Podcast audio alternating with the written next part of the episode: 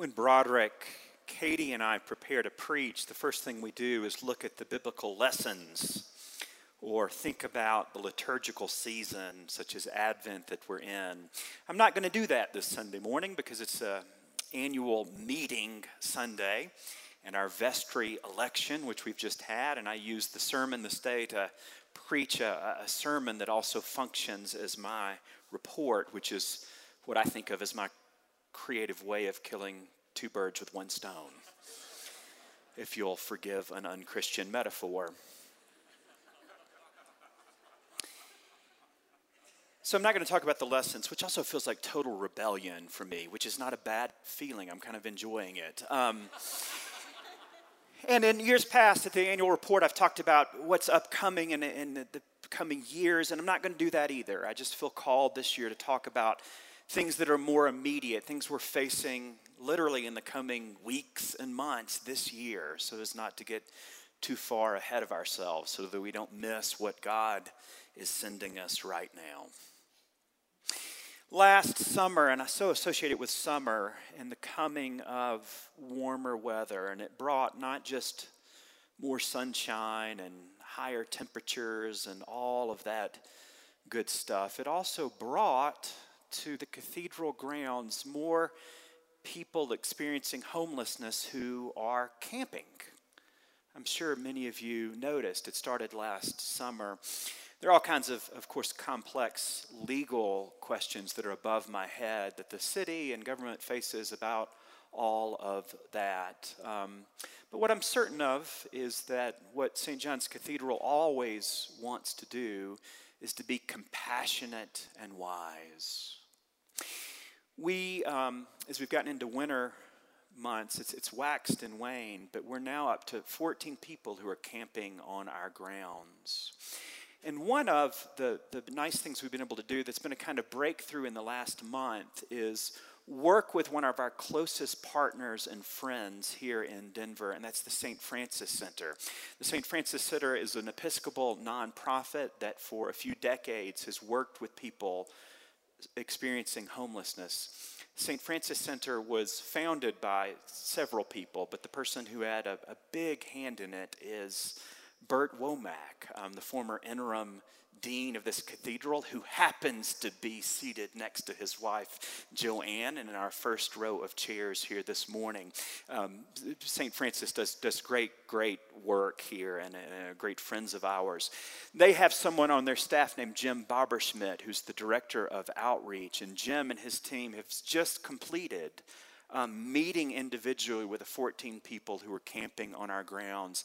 The goal here is to make sure they're very aware that there are shelters available, to get to know them as well and see what their needs are and get them connected with people, if they desire it, who can be of, of help to them.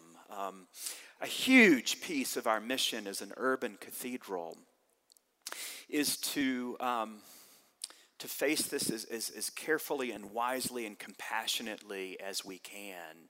One of the great blessings of this place is that we have members of our community who worship with us regularly who are experiencing homelessness. And it's a huge piece of our ministry, and I commend it to your prayers and to your thoughts. Very much so related, I want to give an update on the St. Francis Apartments at Cathedral Square, which is across the street. Um, St. Francis Apartments opened only two years ago, which I sometimes fear that we forget that it's only two years. It's like a two year old. Um, so we're helping it to grow and, and, it needs more time. Very happy to report that that relationship is strong and is growing between St. Francis Apartments and the cathedral um, here. They have a, a, licensed clinical social worker who oversees the apartments. Her name is Kathy Carfrey. She's there just about every day. She's wonderful. One of the most powerful things that I thought happened during the stewardship season last fall is that Kathy was one of our stewardship speakers, and she was, was compelling and wonderful. In the last month, um, unusually, the, the St. Francis apartments have suffered from, from five deaths, different causes, but it's been a lot for them emotionally, um, and as you might imagine, and a lot for, for Kathy to face. And I was absolutely honored when two weeks ago she called me and asked me to officiate a memorial service for, for one of um, the persons they had lost, a Melbourne tall man. God rest his soul. Um, and I did a memorial service there, and it was really lovely. And I was honored to be asked, and I anticipate there'll be more of that for Broderick, Katie, and my, myself. So that relationship is, is growing and good. At our last men's retreat, we had a, a gentleman from St. Francis Apartments who attended the retreat, and we're, we're doing all we can to make sure they know they're always invited, not just to church, but to, to be a part of our community and our programs. There's a monthly meal that's just wonderful. Um, sometimes it's cooked in our kitchen, sometimes in theirs that a parishioner named Fran Trujillo oversees. Fran's really the, the glue of this relationship. She's a wise parishioner, and if you ever want to join us for that, that meal or, or get involved, just see me or Fran, and we will absolutely connect you. I searched all week for a, a, a, creative transition from that subject to the next, which is the financial health of the cathedral, and I never found one. So you're going to have to move a little, a little quickly with me in your mind from, from uh, one important subject to another. I also have a lot of good news to report about our financial health. Um, we, for 2020, for this year, have received 72 new pledges. That's 72 people who've never pledged before to the cathedral who are newer to the cathedral. That's remarkable um, for, for any parish in this country. It's the most I've ever seen. And I give thanks to you. For those of you who are new pleasures, good for you and God bless you. I know that our, our um, financial gifts are, it's a, it's, it's a spiritual practice, giving, and it's a part of offering all that we are and all that we have at our Lord's altar. Two years ago, two years ago, the audited deficit at the end of the year for one year for this place was $914,000. We've now balanced the budget.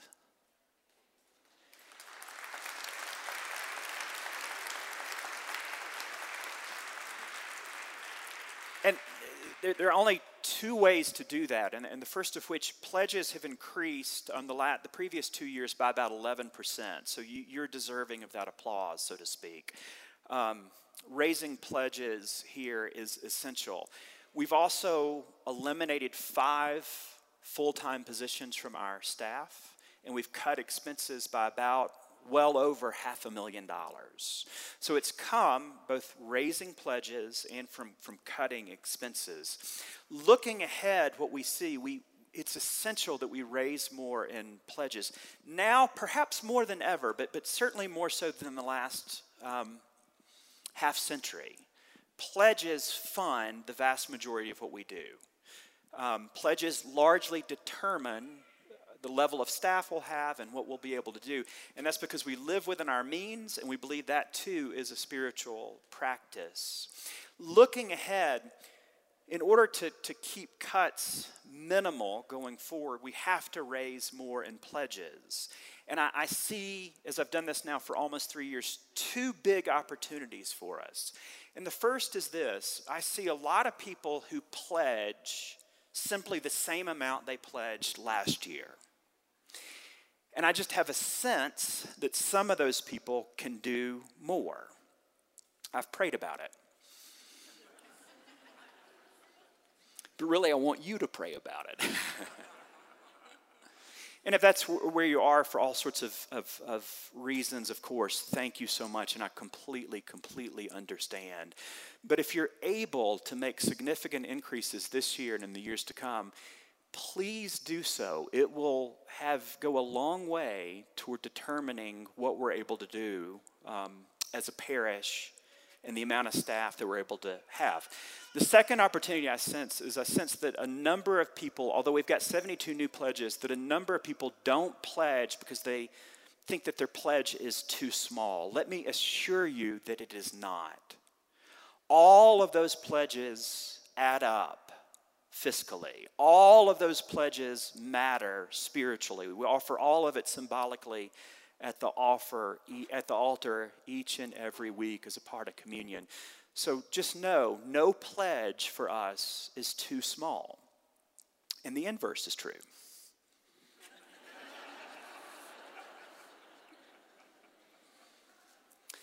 Growing up in the South, I had friends um, who were all different uh, denom- Christian denominations. And, and you would, if you spent the night on a Saturday night, you would usually go to church on a Sunday morning. So I had this incredible, um, incredible memory. I have these incredible memories of all these church visits to various denominations, assemblies of God, all different kinds. And I, I remembered recently going to, to church once um, with a Baptist friend. And something dramatic and I think I thought kind of unusual happened. They took the collection during the service, and the collection as it was coming forward, there was a dramatic um, anthem, and the, and, the, and, the, and the, board of deacons was there, and the preacher preached about it, and the, the offering came forward. And then, then there was the sermon and some prayers, and then near the what I thought was going to be the end of the service, the, the preacher announced that the collection was not big enough. and so he and the, the director, the organist were clearly on the, the, same page. So, so they just did it again. And the organist just kept playing. And there was an anthem. And there was a, another hymn. And I, looking back on it, I didn't wonder this at the time, but I so wonder this now. If that, was that an audible? Like, did they literally not know? So the deacons counted in the back and got the word to the preacher? Or was that the plan all along? Who knows? Long story short, I almost asked Michael and Joseph if we could do that this Sunday. but I knew the answer, so I didn't ask. But I will say this um, pledge cards are in the pews. I wrote the simplest, quickest announcements in the back of your leaflet about giving online or emailing your pledge to Audrey. It's, it's quick and easy. And let me tell you this Let's do this now. Now, as in this morning, you can write your pledge out and I won't pay attention and you can not pay attention to anything else. Get online, give electronically this afternoon or tomorrow. We have an opportunity, and I hope you feel it. Um, and the opportunity is to share the gospel and Episcopal community with more and more people. We have um, an incredible staff. I'm the luckiest priest in this church to work with, in the, in the Episcopal Church, to work with the team of people I work with. Forgive me for another not having a segue to this next point. You see about 10 of us on Sunday mornings. The three clergy, of course, the two musicians, uh, Michael and Joseph, who are great souls, Emily Smith, who is our devoted sacristan, you also see um, the dynamic duo, Tina and Christina, who oversee everything from nursery all the, way, all the way through adults on formation. Evans Owsley is our communications associate. And last but not least, on Sundays, um, in terms of full time, Georgie Brooks Myrtle, who's our new cathedral administrator. They do a marvelous job. On staff, Monday through Friday, whom you don't always see, Audrey Chapman, our director of operations, the smartest person I've ever worked with. Chris, uh, Chris Jenkins, a devoted accountant who's been with us more than 25 years. Billy Baker, who does the service leaflets and, a hundred other things, who's literally the best storyteller I've about ever heard. Um, you can't tell his stories from the pulpit because that wouldn't be appropriate. and is, is the memory of the staff, and that's a, a holy, holy job. Dan Robertson is our um, sexton, and it's just devoted to, to not just the, our people, but to this place. It's a, a staff, um, it's, it's a remarkably talented group of people. And if you've ever had the pleasure of working with talented people, what's great about working with talented people is they're not competitive because they know what they're good at. And so they're, they're, relaxed and they're collaborative and they're collegial. This group has the best sense of humor I've ever been around. I think of them sometimes um, as being lean and mean, but really, since we're in church, we're lean and spiritual. and I'm profoundly grateful to work with all of them. They are the best company as we travel on this ship, which is St. John's Cathedral, into uncharted waters. When you see them, when you have the opportunity, uh, give them a pat on the back, get to know them. These are good souls and smart, smart people. Because I'm not following the lectionary, I'm going to tell you what, in the last couple of years, my favorite Bible story is. It's this moment in John's gospel. And it's the moment where um, it's the feeding of the 5,000. This parish, this cathedral, is named after John's gospel. So I think it's always best to, uh, to internalize and get these stories from John's gospel if we're going to get what it means to be St. John's community and cathedral. In this moment, Jesus has been teaching, everybody's gathered there, and it becomes clear to everyone that people are now hungry not just for the bread of teaching, they're hungry. And Jesus prepares the apostles to feed the people, which is absolutely ridiculous because there's not enough food. Andrew, who, who's frustrated and confused, but yet obedient and doing his best, scans the crowd, looking around, trying in desperation to figure out what in the world he should do. Jesus says something to the apostles that's like, What, what do we have to, to give? And, and Andrew says to Jesus, There's a boy here who's got five barley loaves and two fish. But what are they among so many people? And I can only imagine his tone of voice as he looked Jesus in the eye, feeling like he was in the most impractical situation in the entire cosmos. Jesus basically says, Bring them to me. And then John, John loves these asides. Um, Jesus tells the apostles, Tell the people to sit down. And then John says, There was an abundance of grass in that place, so they sat down which is totally irrelevant. Except when you remember that no one wants to sit on the dirt. And he takes the five barley loaves and the two fishes and he gives thanks for them and he blesses them and everybody eats as much as they want. And then Jesus says what I think is, is up there, maybe the most profound thing he says in the four Gospels. He says, and I think he was probably talking to Andrew and us, he says, gather up all the fragments that are left over, every crumb, so that nothing will be lost. Nothing will be lost. My uh, prayer and hope for all of us is so simple, and it's really just about the next few weeks and months. I hope we become very aware that what we have to offer really matters to God.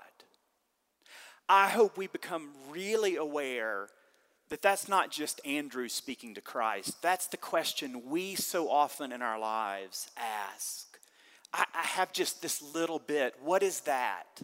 What is that, Christ, in the midst of all that we face?